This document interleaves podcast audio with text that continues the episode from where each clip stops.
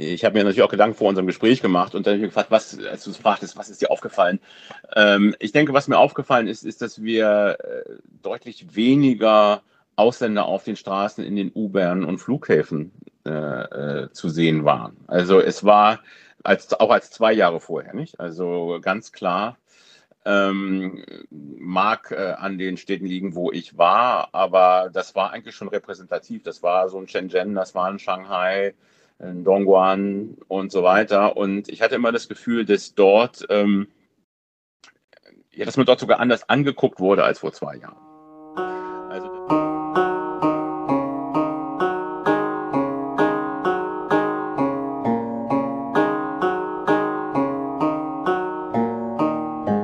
Hallo, willkommen zu China Hotpot. Heute Episode 111, China 23, Reisebericht eines deutschen Managers. Interview mit Dr. Stefan Sack, China-Experte. Stefan hatte seit 2005 in China als Top-Manager gearbeitet, bevor er in 2022 nach seiner Heimatstadt Hamburg zurückkehrte. In dieser Zeit hat er nicht nur als China- und Asien-CEO führende Maschinenbau- und Anlagenbaufirmen aus Europa gearbeitet, sondern er war sehr aktiv als VP und Chairman of the Shanghai Chapter bei European Union Chamber of Commerce in China tätig.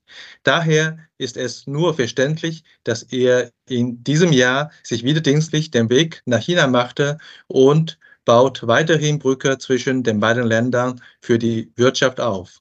Wir freuen uns, ihn für das Gespräch gewinnen zu können und sind gespannt auf den Eindruck von Stefan von China in 2023. Hallo Stefan, danke, dass du Zeit hast. Hallo Xiaolong, freut mich, dass wir mal wieder miteinander reden. Ja, wo steckst du gerade? Wo störe ich dich gerade?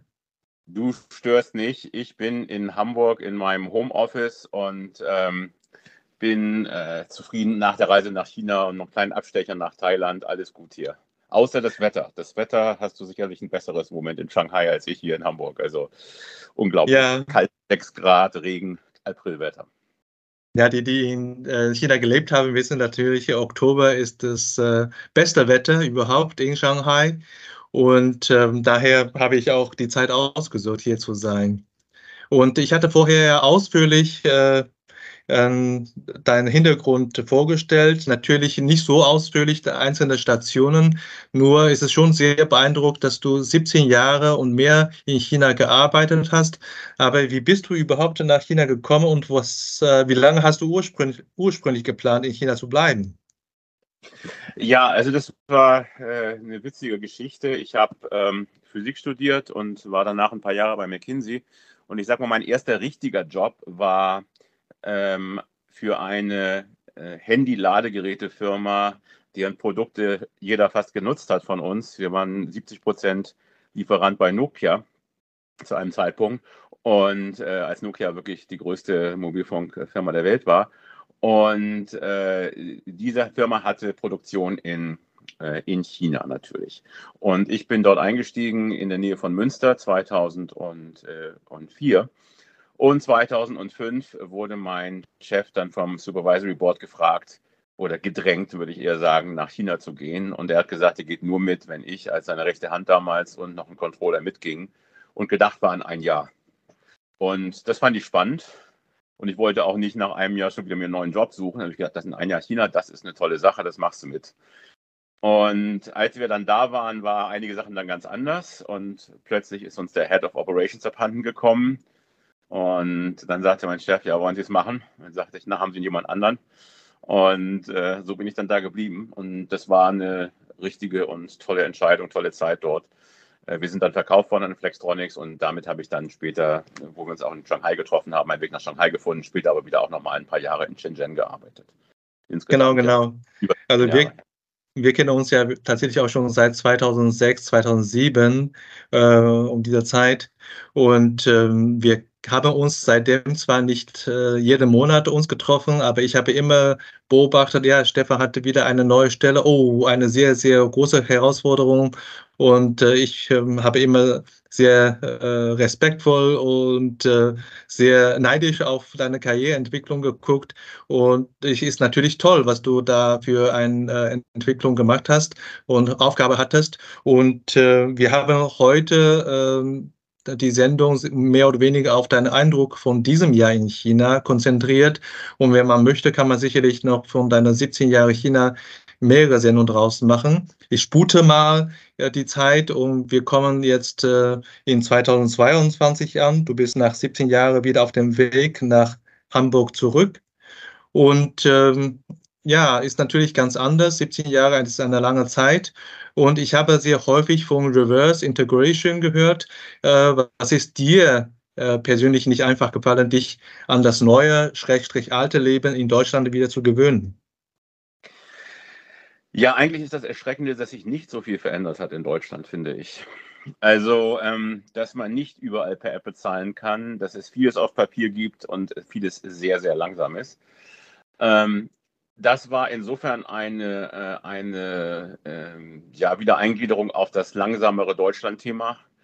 Wenn man sich überlegt, wie lange es dauert, in Deutschland einen Flughafen oder einen Bahnhof zu bauen, und wie lange das in China dauert, ist es natürlich ganz, äh, ganz eklatant, wie man da die Unterschiede sieht. Ähm, das ist eine Sache, die ich äh, zur Kenntnis nehme, die mich allerdings nicht, nicht weiter gestört hat, weil ich das kannte ich ja von vorher. Ich denke natürlich aber auch, wenn China in der Zeit, wo ich da war, so einen rasanten Aufschwung genommen hat, was könnte Deutschland auch geschafft haben, sich auf die Zukunft besser vorzubereiten. Was ich allerdings wirklich schwierig finde in Deutschland ist, dass wir uns in der Gesellschaft sehr stark polarisiert haben, finde ich. Das gilt sicherlich nicht nur für Deutschland, aber dass man aufhört, aufeinander zu hören, jeder bleibt in seiner eigenen Bubble. Äh, natürlich gab es früher auch Diffamierungen und Debatten, denken wir so an die Älteren mal an Herrn Wehner und Herrn Strauß. Aber ich hatte immer noch ein besseres Gefühl dabei der Einheit. Und jetzt scheint es so zu sein, die da und wir hier und die da oben und wir hier unten. Das finde ich sehr bedenklich. Ob das nun soziale mhm. Netzwerke sind, die das machen und das polarisieren oder ob das einfach äh, ich bin, der sich verändert hat, das mag, mag, ich nicht zu sagen. Aber das ist eine Sache, die ich schade finde. Und ähm, in China haben wir dadurch einen sehr stark gemeinsamen Blick auf die, äh, auf die Welt und äh, das ist in Deutschland ein bisschen abhanden gekommen. Ich denke, wir haben da ein bisschen was verloren. Mhm. Ich möchte äh, deine Äußerung vielleicht so ein bisschen relativieren und äh, ich verstehe dich sehr gut, weil viele deutsche Manager, die lange in China gelebt haben, berichten auch Ähnliches, wie du das gesagt hast. Und ich bin ja seit längerer Zeit sehr häufig immer zwischen China und Deutschland. Ich denke, äh, China ist insgesamt äh, wenig politisch, was die normalen Menschen angeht. Ähm, da, ist, da redet man nicht so viel über Politik und in Deutschland redet man schon offener über seine eigene Meinung zu bestimmten Sachen. Das ist natürlich äh, richtig. Das ist zum einen so. Zum anderen gebe ich dir völlig recht. Die Entwicklung in der letzten Monate und Jahre ist es tatsächlich so, dass da mehr zur Polarisierung führt und ähm, die Social Media, diese, diese, diese äh, Algorithmen, die jeder dann eine individuelle hat und das ist äh, auch nicht wirklich fördernd für eine balancierte Meinungbildung. Und das ist ja wirklich schwierig. Das ist richtig. Und ähm, ja, daher ähm, treffen wir uns ja ausschließlich, äh, aus, äh, ausgerechnet im Lufthansa Lounge in China. Ne? Deswegen treffen wir uns wieder, wieder in China. Und äh, leider ist unser Aufenthalt nicht lang genug, sodass du äh, mir nicht alles äh, berichten kannst. Ich dachte, wir machen daraus einen Podcast.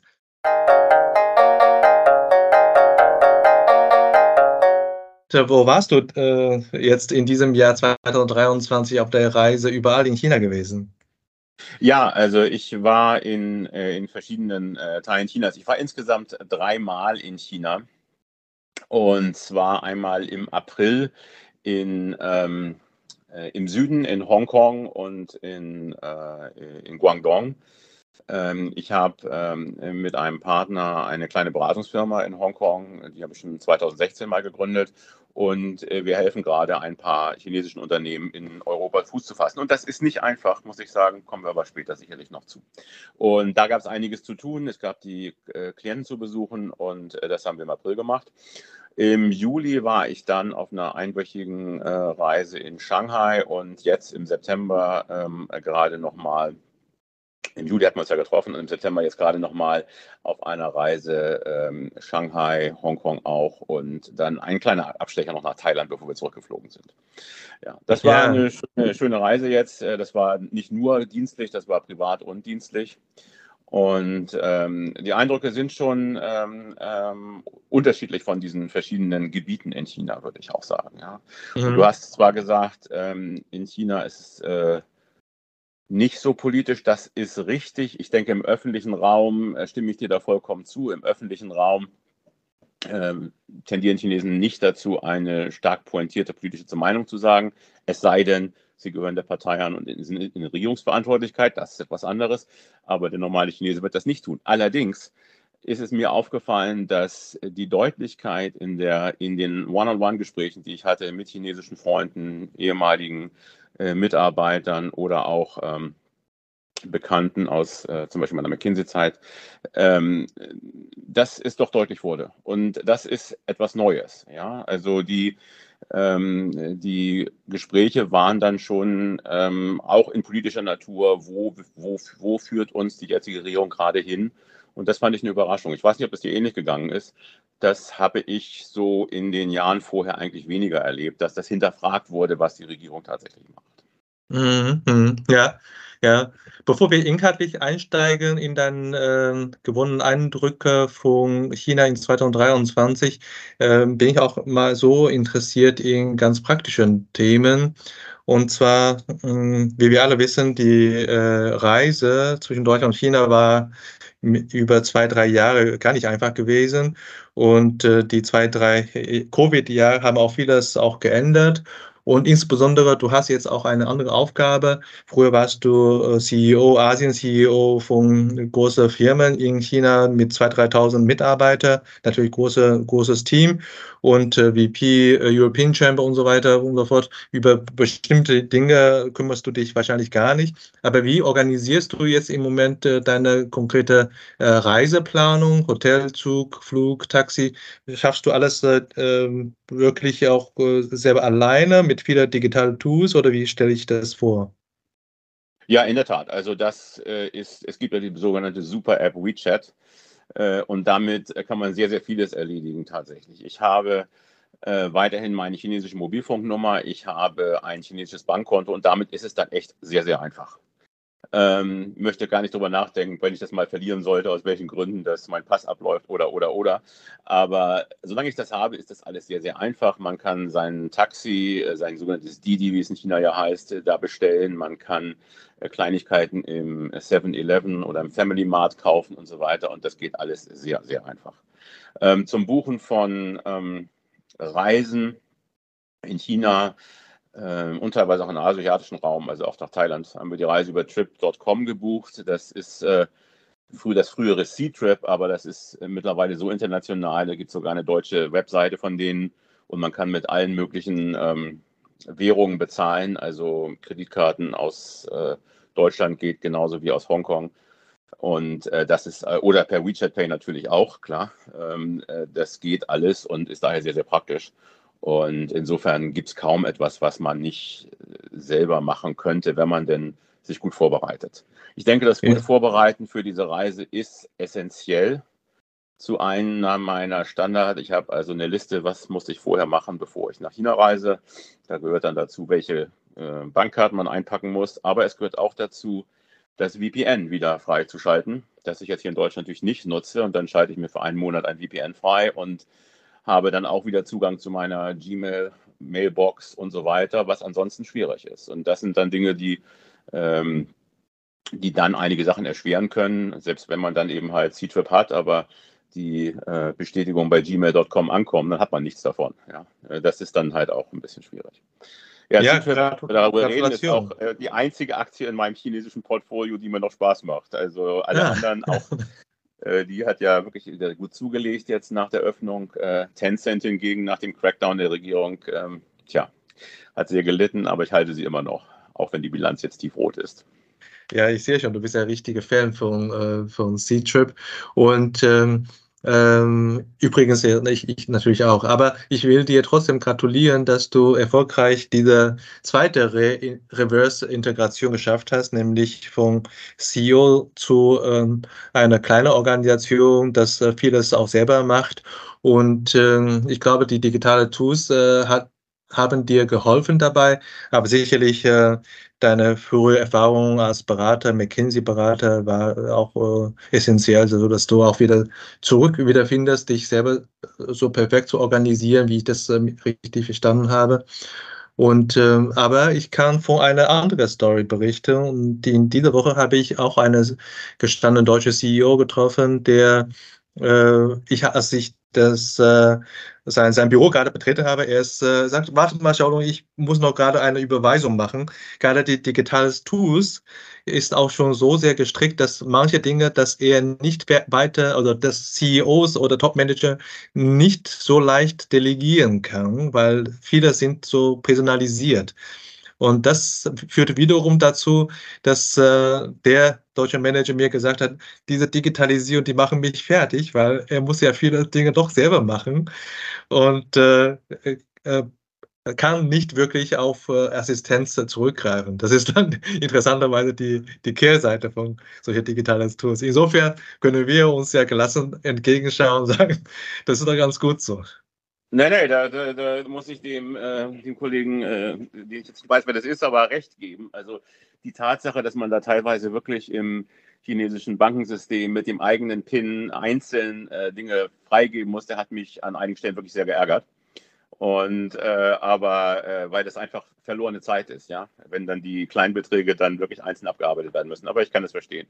Dennoch glaube ich, dass Digitalisierung und das, da sind wir ja in Deutschland wirklich sehr, sehr weit hinterher, eine große Hilfe ist und äh, natürlich aber auch ein Problem sein kann. Ja, also ich denke, wenn ich zum Beispiel im, ähm, wir hatten bis vor kurzem noch ein Auto in China und ich konnte die, ähm, äh, die entsprechende Freischaltung nicht aus Deutschland vornehmen, weil es eine Geofencing gab. Das heißt, äh, das Auto war dann da stillgelegt, obwohl es beim Freund stand, der es eigentlich benutzen wollte. Und äh, konnte ich erst wieder dann erledigen, als ich in China war. Also klar, da gibt es dann auch Kontrollmechanismen, die einige Sachen verhindern. Ja, also ich denke, das gehört auch zu äh, generell Einbrüche in China. Interessieren sich viele auch einige. Äh, die Kehrseite von Digitalisierung, die man vielleicht so nicht häufig hört. Ich finde das äh, super interessant.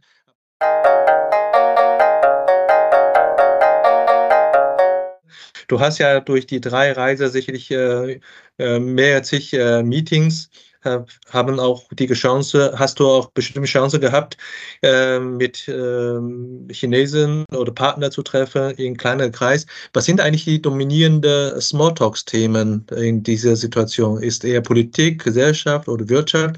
Was sind die Themen? Ja, also die Themen, die ich fand, das waren natürlich dann äh, viel auch Leute im, ähm, im wirtschaftlichen Bereich, also nicht nur im privaten Bereich. Da ging es natürlich um, äh, um die Entkopplung äh, der Systeme zu einem großen Teil. Also ähm, das Decoupling spielt schon eine große Rolle und ähm, die Europäische Union ver, äh, und auch Deutschland verwenden ja auch nicht das Wort Decoupling, wir verwenden ja das Wort De-Risking und ich komme auch gleich mal auf den Unterschied.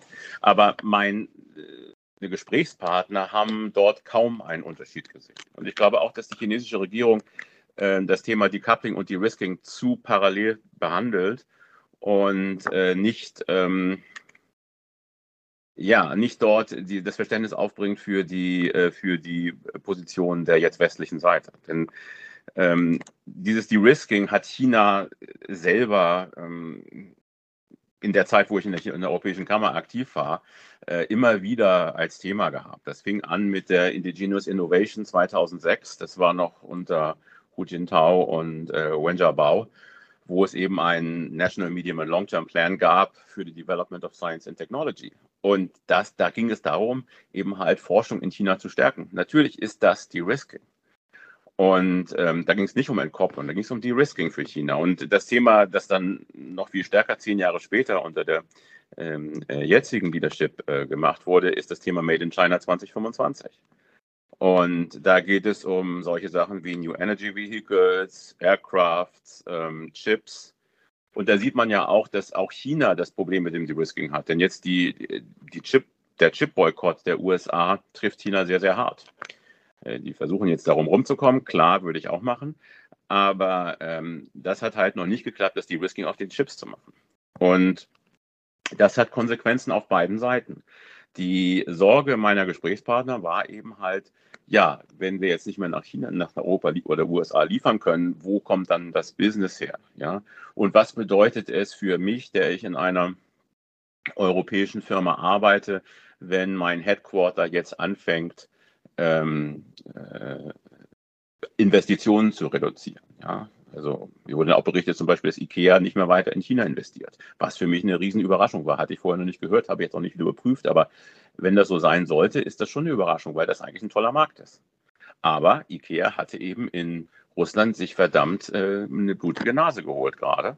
Und insofern, äh, das De-Risking führt meiner Ansicht nach dazu, dass wir jetzt eine Verlangsamung der, ähm, äh, des Wachstums haben auf beiden Seiten und ähm, das ist äh, eben halt eine große Sorge für Leute, die Unternehmen besitzen, die in Beschäftigung in multinationalen Unternehmen sind und so weiter. Mhm. Das wurde, ja, bitte.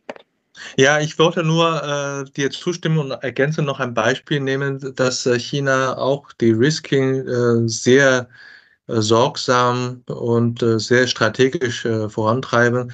Wir wissen ja, dass seit eineinhalb Jahren oder so, dass OpenAI als äh, äh, das, das Tool weltweit wirklich die Anwendung findet.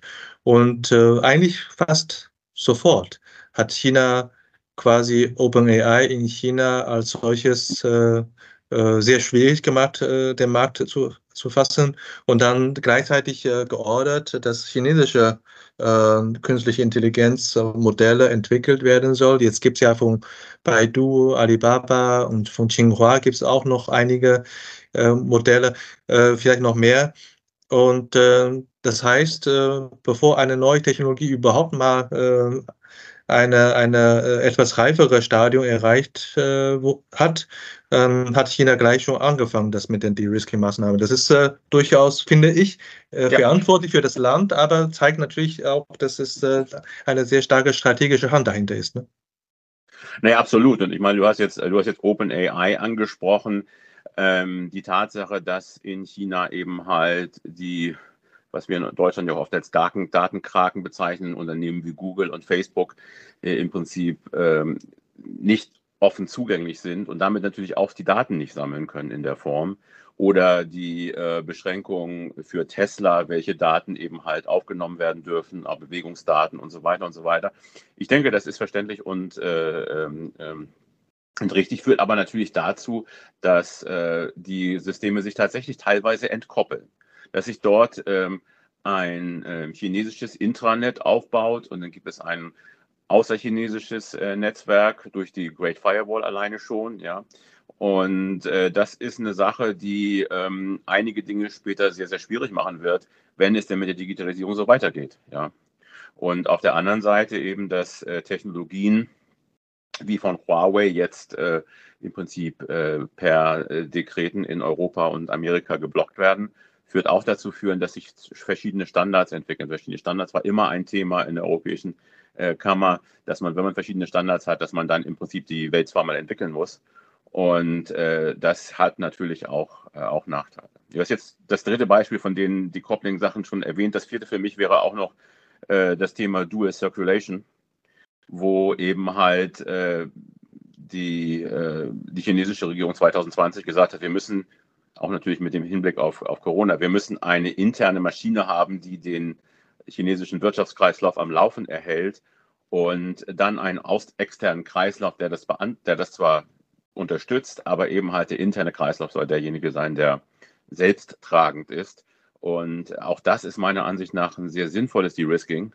Aber dann muss man eben halt als chinesische Regierung auch akzeptieren, dass auch andere Länder äh, unabhängig sein wollen von seltenen Erden aus China von äh, Photovoltaikanlagen und so weiter und so weiter. Und ähm, ich glaube, da ist das noch, da haben wir noch keine Balance, Balance in dem Verständnis. China hat immer eine Industriepolitik, ähm, eine aktive Industriepolitik betrieben. Deutschland fängt damit eigentlich jetzt erst an. Und äh, wir haben immer geglaubt, nach dem Motto, wir sind so gut, wir brauchen das nicht. Äh, ich glaube, da ist eine gewisse Arroganz auch dahinter gewesen. Aber mittlerweile hat man gemerkt, natürlich auch durch die Entwicklung äh, mit der russischen Invasion in der Ukraine, dass wir nicht alleine auf der Welt sind und dass einige externe Faktoren uns wirklich aus, dem, aus der Bahn werfen könnten. Mhm. Sagen wir mal, Decoupling, De-Risking könnte man so bezeichnen, das ist ja die große Wetterlage. Und ähm, dann, je nachdem, was für äh, ein Unternehmen ist, dann versucht jeder so seine Lösung oder sein, seine Strategie daraus äh, zu entwickeln, um ein, eine besseren äh, Marktpositionierung zu schaffen. Aber es gibt ja nicht die Unternehmen, es gibt äh, die die Rufi, also quasi die ausländische investierte Firma, es gibt äh, äh, State-owned Enterprises, es gibt äh, private Firmen, es gibt auch vielleicht ähm, Regierungsvertreter. Du hast sicherlich äh, mit allen äh, von dieser Art von Ansprechpartner gehabt. Und wenn man strategisch äh, eine, eine Idee hat, ähm, drückt wahrscheinlich auch so aus, dass man äh, die Themen, wenn man mit dir spricht oder die Fragen, wenn man an dich stellt, etwas äh, gezielt ist. Kannst du äh, irgendwie die unterschiedliche Interesse von solchen Unternehmen oder, oder Vertreter merken? Was interessieren sich zum Beispiel die, die, äh, die chinesischen Unternehmen, wenn sie mit dir unterhalten? Ja, die chinesischen Unternehmen interessieren sich natürlich sehr stark für, dieses, äh, für das Sentiment in Europa und auch in Deutschland. Ähm, wir haben äh, mit chinesischen Unternehmen gesprochen und einige haben uns klar gesagt, also wir glauben nicht, dass es im Moment gut ist, nach Deutschland zu gehen. Die Stimmung in Deutschland ist so anti-chinesisch, dass, ähm, es sich, dass wir nicht erwarten, dass es funktioniert. Und wir würden lieber in Länder wie Ungarn gehen, die eben halt äh, vielleicht bessere äh, Bedingungen haben. Ich bin gar nicht so sicher, dass das wirklich so stimmt, dass es nicht attraktiv ist, nach Deutschland zu gehen. Aber das ist das Gefühl, was äh, dort ist und was natürlich mein Partner und ich auch ein bisschen zu zerstreuen versuchen. Denn ich glaube, es ist durchaus Platz hier für äh, Unternehmen aus China in Deutschland aktiv zu werden und auch weiterhin, ich habe ja gesehen, ihr habt in den nächsten Wochen auch nochmal ein Seminar dazu und auch hier als Lieferanten aufzutreten. Allerdings muss ich auch sagen, dass äh, in unserer Rundreise mit diesen äh, Unternehmen ein Einkäufer aus Deutschland uns wirklich gesagt hat, also wir wollen jetzt eigentlich nicht mehr aus China einkaufen im Sinne von De-Risking. De-Risking heißt nicht Decoupling, das heißt, wir stoppen nicht alles aus China. Nein, aber was wir zusätzlich einkaufen, das kaufen wir jetzt lieber aus Vietnam ein und dort auch am liebsten von einem vietnamesischen ähm, Eigentümer. Das war schon ein gewisser Schock für mich, weil das war ein kleineres Unternehmen, mittelständisches Unternehmen, und dass auf dieser Ebene solche Entscheidungen dann getroffen werden, fand ich und fanden natürlich auch die Klienten von uns schon ein bisschen schockierend. Denn ähm, wir müssen meiner Ansicht nach ähm, schon etwas auf den Teppich bleiben. Wir haben in China eine fantastische äh, Tiefe der Wertschöpfung, die ähm, für die Unternehmen nicht nur in China, sondern auch außerhalb von China eine sehr attraktive äh, Basis ist. Und wenn das auf fairer Weise geschieht, also nicht durch Subventionen, und bei Privatunternehmen, kleinen Privatunternehmen gibt es solche Subventionen praktisch nicht, äh, dann äh, denke ich, ist das äh, vernünftig, dort weiter einzukaufen. Allerdings, wenn die Großwetterlage, wie du es eben schon sagtest, dazu führt, dass wir dann eben halt teurer einkaufen, dann ist das, führt das indirekt zu einem, äh, einem Nachteil auch der Industrien hier in, in Europa und Deutschland. Also da muss man, denke ich, aufpassen, dass man nicht das Kind mit dem Bade ausschüttet. Ich war, wie du schon sagtest, ähm, 2000, äh, ja, 2009 bis 2016 kann man sagen, sehr aktiv in der, in der, in der Handelskammer tätig. Und ich war, ja, soll ich das mit Stolz behaupten, weiß ich nicht, aber ich war einer der ganz ersten, die das böse R-Wort in den Mund genommen haben. Reciprocity 2014 war das, daran kann ich mich noch sehr gut erinnern. Und äh, damals war ich so ein bisschen der Falke, ja, der äh, hier äh, uns den Spaß an China verdirbt. Jetzt sage ich immer noch dasselbe. Wir müssen faire Bedingungen haben, aber wir müssen eben halt auch zusammenarbeiten auf einem, einem Level Playing Field, auf, einem, ja, auf einer fairen Basis.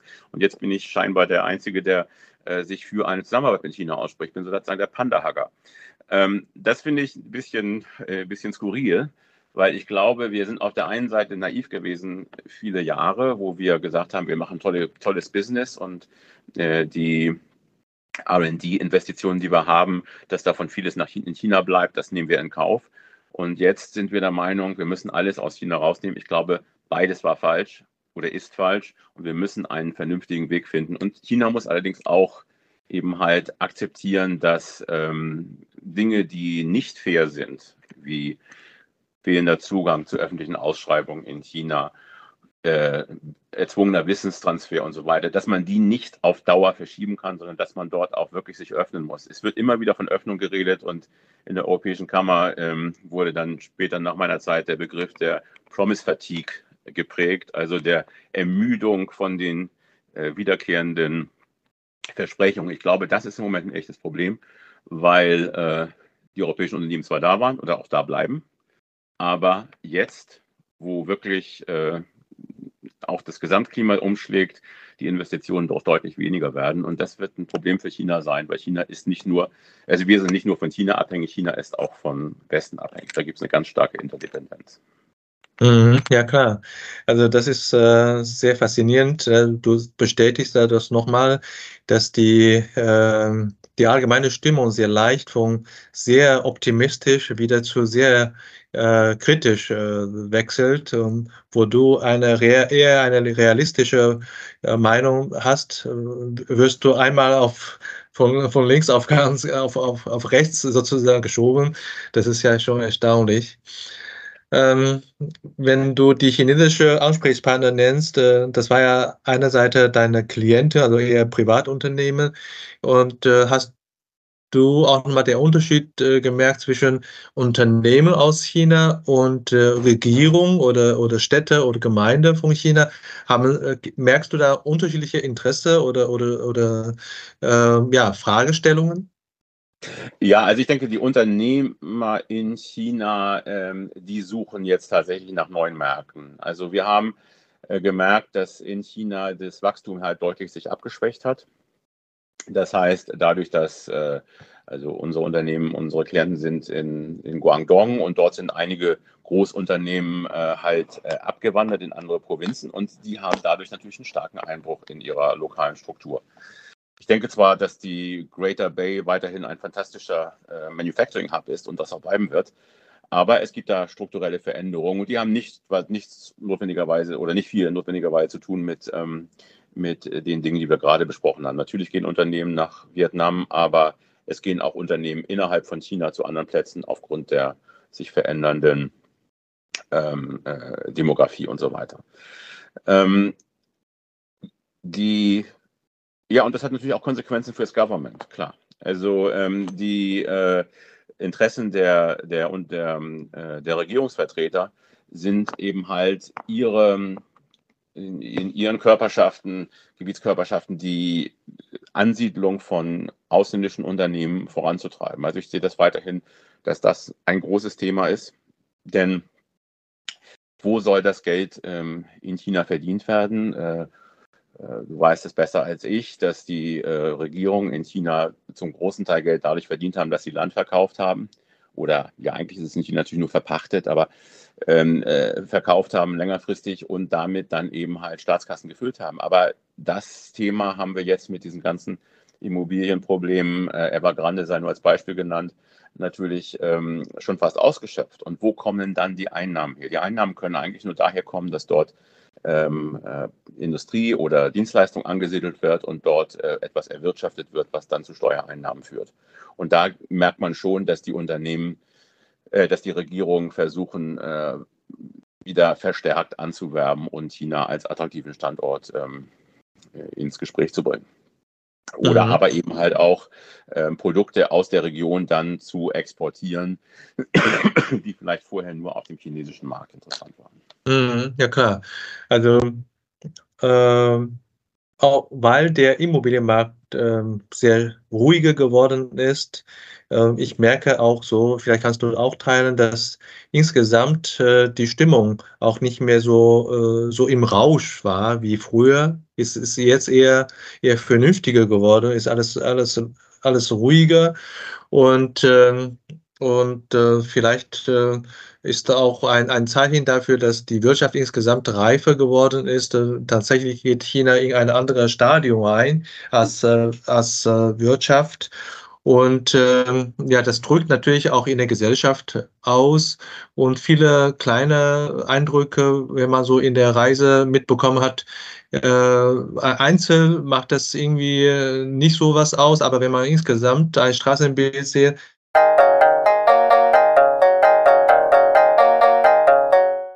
wenn du jetzt zurückblickst, 2023, du warst schon dreimal in China, äh, was ist für dich jetzt ähm, anders als, als vorher. Du warst 17 Jahre am Stück und jetzt äh, 17 Monate oder ein, ein, Jahr nicht und dann jetzt äh, wieder zurück. Äh, da merkst du sicherlich die Unterschiede, ne? Ja, ähm, absolut. Also ähm, ich habe mir natürlich auch Gedanken vor unserem Gespräch gemacht und dann habe ich gefragt, was, als du fragtest, was ist dir aufgefallen? Ähm, ich denke, was mir aufgefallen ist, ist, dass wir äh, deutlich weniger Ausländer auf den Straßen, in den U-Bahnen und Flughäfen äh, äh, zu sehen waren. Also es war als, auch als zwei Jahre vorher, nicht? Also ganz klar, ähm, mag äh, an den Städten liegen, wo ich war, aber das war eigentlich schon repräsentativ. Das war so ein Shenzhen, das war ein Shanghai, Dongguan und so weiter. Und ich hatte immer das Gefühl, dass dort, ähm, ja, dass man dort sogar anders angeguckt wurde als vor zwei Jahren. Also, dass man, wenn man dort äh, im, äh, im Fake-Markt in, in Shanghai was gekauft hat, dann dreht sich um, oh, das ist ein Ausländer, why go, right? Und ähm, das hätte ich jetzt 2021 nicht erwartet, dass ein Kind das sagt, ja. Also Kinder sind ja immer gute Indikatoren ähm, und wenn die dann eben halt finden, dass, dass die Tatsache, dass da ein Ausländer ist, dass das eine, äh, eine Notiz an die Mutter wert ist, ähm, dann fand ich das erstaunlich. Ja, und das ging mir auch in der U-Bahn zwei, dreimal so, wo sich dann, ich, ich nehme jetzt wirklich Kinder hier als Beispiele, Kinder umgedreht haben und ähm, das erinnerte mich so ein bisschen an die ersten Wochen in China 2005, wo ich häufiger mal gefragt wurde, ob man ein Foto mit mir machen dürfe. Und äh, na gut, da sah ich dir noch ein bisschen besser aus, aber das ist eine andere Geschichte, nicht? Weil als Ausländer war man eben halt da ähm, 2005 natürlich auch schon nicht so ein Exot, aber immer noch wesentlich weniger als dann äh, in den zehn Jahren danach. Und jetzt scheint sich das äh, wirklich stark reduziert zu haben. Also mein Eindruck, dass ähm, viele Ausländer nicht da waren, ist, ähm, äh, habe ich 2000, habe ich in, in der Juli-Reise ein bisschen auf die Sommertage geschoben ja, da habe ich gesagt, naja gut, äh, Sommerferien, vielleicht sind die alle jetzt mal in Europa oder woanders. Aber in der Septemberreise galt diese Ausrede nicht mehr. Und auch da hatte ich weiter dieses Gefühl. Das war, eine, das war wirklich äh, für mich überraschend. Mhm. Ja, also ich, ich glaube auch, dass äh, es braucht wieder eine Zeit, dass äh, die Internationalisierung jetzt auf der Straße oder jetzt äh, gerade die ähm, Präsenz von ausländischen Mitarbeitern, äh, die lang, längerfristig in China leben, äh, wieder so auf ein Niveau kommen wird. Vielleicht kommt das gar nicht mehr auf das Niveau, weil äh, Know-how ist jetzt mittlerweile da. Es gibt andere Bedürfnisse, ist klar, aber vielleicht ist auch eine, eine neue Zeit eingeläutet. Und wie sieht der Markt China nach deiner Meinung in fünf Jahren aus? Ich weiß, du bist ja immer sehr ein Denker, Beobachter, ne? du machst sicherlich viele Gedanken. Da bin ich ja sehr interessiert. Ja, ich meine, wenn ich das wüsste, dann würde ich jetzt entweder in Aktien, eine einsame Insel oder Gold investieren. also ähm, das ist eine sehr schwierige Frage. Und ich glaube, wir haben in, ähm, in China jetzt eine Phase, wo etwas passiert ist, ähm, was, da haben wir jetzt noch nicht drüber gesprochen, aber wo ich denke, dass äh, ein, eine Veränderung eingetreten ist, die auch nicht reversibel ist. Ich hatte immer als eine große Stärke von China die Berechenbarkeit empfunden. Wenn irgendetwas der Wirtschaft nützt, wird es gemacht. Ohne Wenn und Aber. Ähm, und diese Berechenbarkeit, diese, diesen Glauben daran habe ich und äh, aus den Gesprächen entnehme ich auch einige andere, also auch vor allen Dingen auch Chinesen, äh, verloren. Ja, denn die ähm, Art und Weise, wie ähm, es bei Covid da am Ende dann zumindest hin und her ging, wie es nicht gelungen war, die, ähm, die, die Leute im, im, ländlichen Bereich, die älteren Leute mit, äh, mit, mit, Impfung zu schützen, obwohl ähm, äh, Li Chang mit äh, BioNTechs äh, CEO gesprochen hat, obwohl, ähm, ja, wie heißen die, Fosun, äh, mit denen eine eine Kooperation eingegangen ist ähm, und dann macht man plötzlich auf und äh, viele hunderttausend Leute sterben, auch wenn wir die Zahlen niemals kennen werden. Ähm, das, glaube ich, hat, äh, hat äh, etwas hinterlassen und das lässt mich auch ein bisschen ratlos, ja, weil ich denke, ähm, äh, China in fünf Jahren wird, ähm, wird äh, eine riesige Rolle spielen, aber welche, das wissen wir nicht, politisch, wirtschaftlich. Ich denke, das ist jetzt auch eine Situation erreicht, wo ähm, Xi Jinping von dem Thucydides Trap spricht, immer wieder, was die, die, äh, die Möglichkeit der ähm, noch stärkeren Konfrontation zwischen den USA und China ja äh, beinhaltet. Das halte ich für, halte ich für, ähm, für sehr schwierig. Und insofern ist, eine, ist, eine, ist die Zukunft ähm, ja wie immer unsicher. Auf der anderen Seite habe ich aber auch viel Hoffnung, dass wir in der Lage sind, als äh, Menschheit äh, diese Zivilisation zu retten. Aber das geht nur gemeinsam. Das geht nicht gegeneinander, auf keinen Fall gegeneinander und wahrscheinlich nicht unabhängig voneinander. Also ein mhm. totales Decoupling wird vermutlich auch die äh, Existenz der Menschheit auf diesem Planeten in große Gefahr bringen und das ist, ähm, das kann es nicht sein. Also wir müssen das gemeinsam lösen und wir müssen äh, die Ressourcen, die jetzt in Rüstung und äh, Kriege gehen, die müssen wir anderweitig, äh, anderweitig umlenken. Und da sehe ich ähm, China und die USA, aber auch natürlich Europa ähm, in der Pflicht. Und dann, klar, dann geht es weiter auf eine andere Weise. Wenn nicht, werden wir äh, auf, bei, auf allen Seiten ähm, schwer damit zu kämpfen haben. Wir haben es gesehen, wir haben die Überschwemmungen gesehen in Zhengzhou, in Peking, im Ahrtal, in Griechenland. Ähm, dann werden wir mit diesen äh, Dingen zu kämpfen haben, und zwar jeder für sich alleine. Und das ist äh, nicht zu schaffen. Und insofern mhm. hoffe ich da nur, es ist ein bisschen Appell jetzt, hoffe ich da nur, dass wir da äh, gemeinsam eine Lösung finden. Ja, äh, ergänzend möchte ich nur sagen, ich finde, ähm, dass äh, um, äh, unbedingte Verbesserung der Wirtschaft und die feste Glaube, dass jedes Jahr besser als das letzte Jahr wird. Ähm, das ist bei einigen meiner Landsleute verloren gegangen. Das ist das, was ich ja. auch, auch mitbekommen habe. Ne? Das ist, äh, ist das, da kann ich dir hundertprozentig zustimmen. Natürlich ist die Zuversicht noch da, aber nicht mehr so 120 Prozent und bei, nämlich bei allen ne, vorhanden. Das ist jetzt nicht mehr so. Und äh, wenn man dieselbe, denselben Zeitraum in fünf Jahren vielleicht auch nochmal innerhalb von China, wenn man von, von der Weltbühne zurückkommt und auch innerhalb von China, auch von der, von der äh, Perspektive, du warst ja in verschiedenen Städten, von Großstadt Shanghai zu etwas kleinere, auch Landinnere. Und wo siehst du die äh, Regionen, die vielversprechend sind innerhalb von China? Und wo glaubst du, äh, sind die Gewinne von China in fünf Jahren? Ja, also ich glaube, wir haben jetzt Veränderungen ähm, ja auch in der Demografie. Und du hast, ähm, ganz am Anfang haben wir gesprochen davon, dass ähm, Chinesen nicht so politisch sind. Aber wenn eine Zahl mir auch aufgefallen ist in den letzten drei Jahren, dann ist es die Geburtenrate. Die Tatsache, dass man trotz dass der Tatsache, dass man jetzt drei Kinder haben kann, dass im Prinzip in den sozialen Netzen da mehr oder weniger drüber gelacht wird, weil sich das keiner leisten kann. Und äh, viele, auch viele Frauen jetzt überhaupt keine Kinder mehr haben wollen, schon ähnliche Situationen wie fast in Korea, ist natürlich bestärkt mich in dem, was du gerade gesagt hast, ähm, äh, zu der ähm, Zukunftserwartung ähm, vieler Chinesen, auch vieler junger Chinesen gerade. Du hast vorhin gesagt, die Immobilienrausch, äh, der galt ja eigentlich nur für Leute in unserem Alter. Du bist ein Tick jünger als ich, aber ähm, für jemand, der zehn Jahre jünger ist als du, gibt es kaum noch eine Chance, eine Wohnung mit einem normalen Gehalt zu finanzieren. Wenn man nicht von den Eltern das Geld bekommt, wird man das nicht schaffen. Und ich glaube, da haben wir jetzt ein echtes Problem in China, dass wir eben halt zum einen den demografischen äh, Vorteil verlieren, dass äh, die ähm, Manufacturing, ähm, äh, ich habe auch in solchen Firmen gearbeitet oder äh, geleitet sogar, ähm, dass die Manufacturing Lines nicht mehr besetzt werden können, weil man nicht genügend Arbeitskräfte findet ähm, und diese auch immer älter werden. Und äh, zum anderen, dass äh, die Jugendarbeitslosigkeit bei den gut ausgebildeten Akademikern so hoch ist, dass sie nicht mehr veröffentlicht wird. Das ist erschreckend beides. Und äh, ich glaube, da muss China ähm, sehr stark gegensteuern. um dort mit Innovationen Arbeitskräfte, Arbeitsplätze zu schaffen, weiterhin die, die, die das Wirtschaftswachstum aufrechterhalten und gleichzeitig für die Leute, und davon gibt es weiterhin hunderte von Millionen, die nicht so gut gebildet sind, äh, auch in Arbeit zu halten.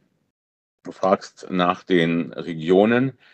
Ähm, ich glaube, dass äh, dieser starke Drang der Urbanisierung etwas abflachen wird, weil äh, ich mir kaum einen, eine Wohnung in, in Shanghai leisten kann, wenn ich nicht da wirklich sehr gut verdiene. Und dann ist es vielleicht günstiger für mich, ich bleibe in Jiangsu in einer Tier 2 oder Tier 3 City oder vielleicht auch in einer noch ähm, weiter unten vom GDP per capita liegenden Provinz wie Gansu oder äh, Jiangxi oder was auch immer und versuche dort mein Glück. Wenn ich ähm, äh, in einer Stadt, meine Frau kommt daher, äh, Joanne Lai ist da auch geboren, wie Huai die ja relativ jetzt mittlerweile arm ist, muss man sagen, ja, äh, wenig Industrie hat, äh, vor 500 Jahren allerdings im Zentrum äh, fast äh, ihrer Blüte stand, weil der große Kanal von Peking nach zum Süden direkt dort eine, um, eine wichtige Station hat. Und natürlich, wo am Kanal umgeladen wird, da fallen noch immer Steuern an und da wird man dann reich.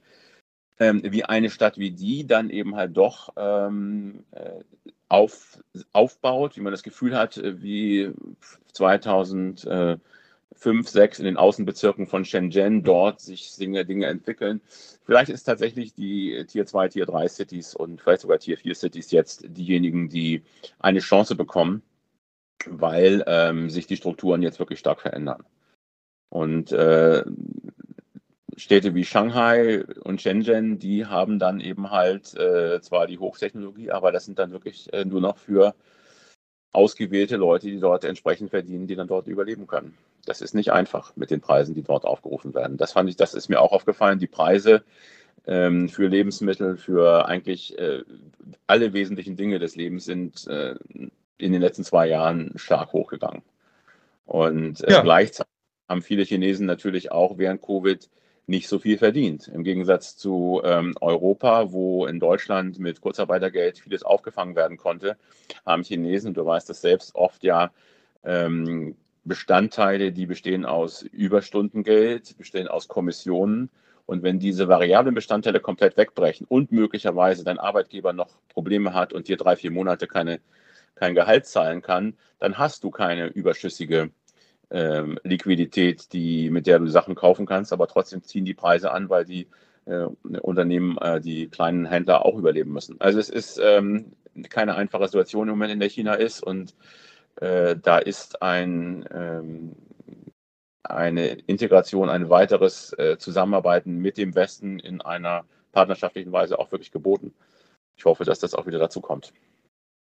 Ja, Stefan, das war toll, mit dir auszutauschen.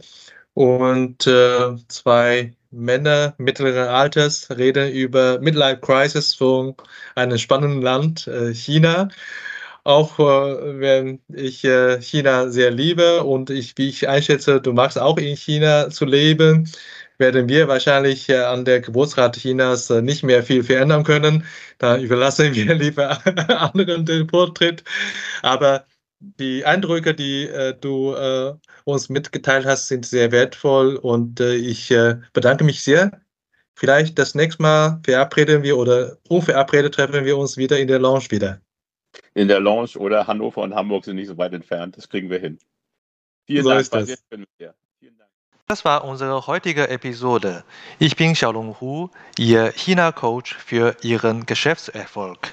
Wenn Sie als deutsche KMU noch mehr über China wissen möchten, empfehle ich Ihnen unsere kostenlose englischsprachige Webinarserie China Webinar zu besuchen.